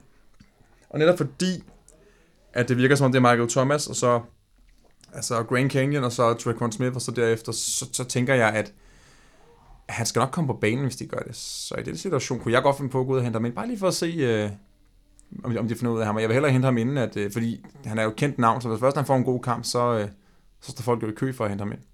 Ja, jeg siger nej. Ja. Altså, jeg tror ikke på Des Bryant. Der er en grund til, at han ikke er blevet hentet endnu. Altså... Ej, men, det, men det er det, der er min pointe, hvis de henter ham. Hvis ikke de gør det, så er det jo fordi, at de vurderer som alle andre. Ja, men der han, er, jeg, jeg siger bare, der er en grund til, at enogtredive andre hold ikke har hentet ham. Ja, ja, det er og, og, og man taler om, at han har fuldstændig mistet farten. Han har ikke det der mere. Altså, det kan godt ske, at det er et eksplosivt offense, men han skal også løbe sig fri. Ja. Og, og det tvivler jeg simpelthen bare på, at han kan. Ja, det kan godt være. Men han Men måske er, kan han bare vinde nogle one-on-one matchups, selvom han ikke er helt fri nede han, i red zone. Jamen, han er interessant i, i, i red zone, fordi de har ikke det der oplagte red zone-våben, som... Øh, altså, de har Benjamin Watson, som i øvrigt havde en rigtig god kamp med Rams, og også er interessant mod Bengals. Ja. Men øh, udover det, så mangler de det store våben. Jeg siger stadig nej, men øh, det er også fordi øh, vores øh, Geeks-liga der, der... Øh, Der er en, han har haft Des Bryant på bænken hele, øh, Nå, det vidste jeg faktisk ikke. hele sæsonen. Øh, fellows. Nå. Lad os bare komme videre til, til næste punkt, for nu taler vi om den her kamp, og lad os bare starte, fordi vi, vi slutter jo altid programmet af med at tale øh, startbænk. Ja. Lynrunde. Lad os bare starte med den kamp. Tyler Boyd. Starter du, eller bænker du ham mod Saints? Jeg starter Tyler Boyd. Selvom Saints kommer til at fokus på at lukke ham ned, hvilket jeg tror, de gør, det må være ham og Mixon, der ligesom er hovedfokus, så, så tror jeg på, at uanset hvad der kommer til at ske, så bliver de nødt til at få bolden til ham. Og han er god nok til, at han nok skal, han nok skal levere noget. Ja, så ser jeg Russell Wilson, quarterback for Seattle Seahawks mod Los Angeles Rams. Start eller bænk? Start. Rams forsvar er ikke, sidder ikke lige i skabet.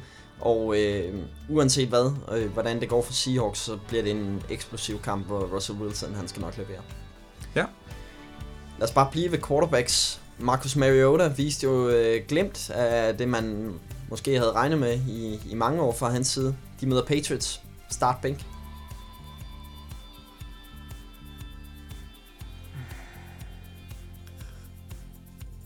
Jeg siger bænk. Jeg tror, at Patriots, de, de, de får styr på dem. Jeg tror, jeg, jeg tror ikke, de vil lige så godt i den her uge. Det tror jeg ikke. Og så til, jeg tror, han kommer tilbage til den knap så fantastiske normal. Ja. Alright.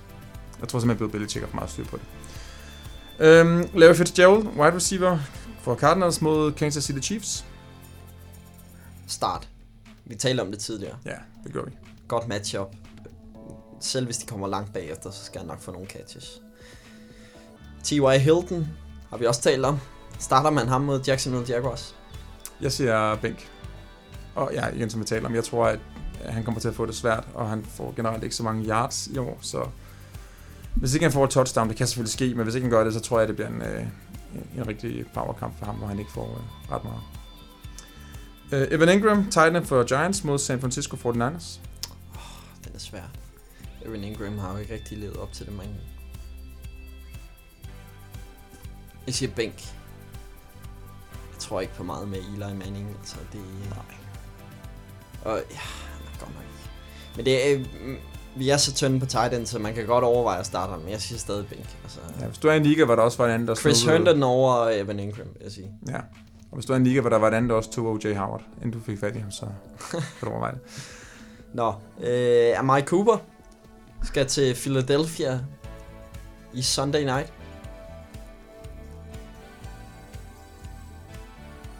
Ja, det er svært. Ja, den er faktisk svært. Jeg, jeg,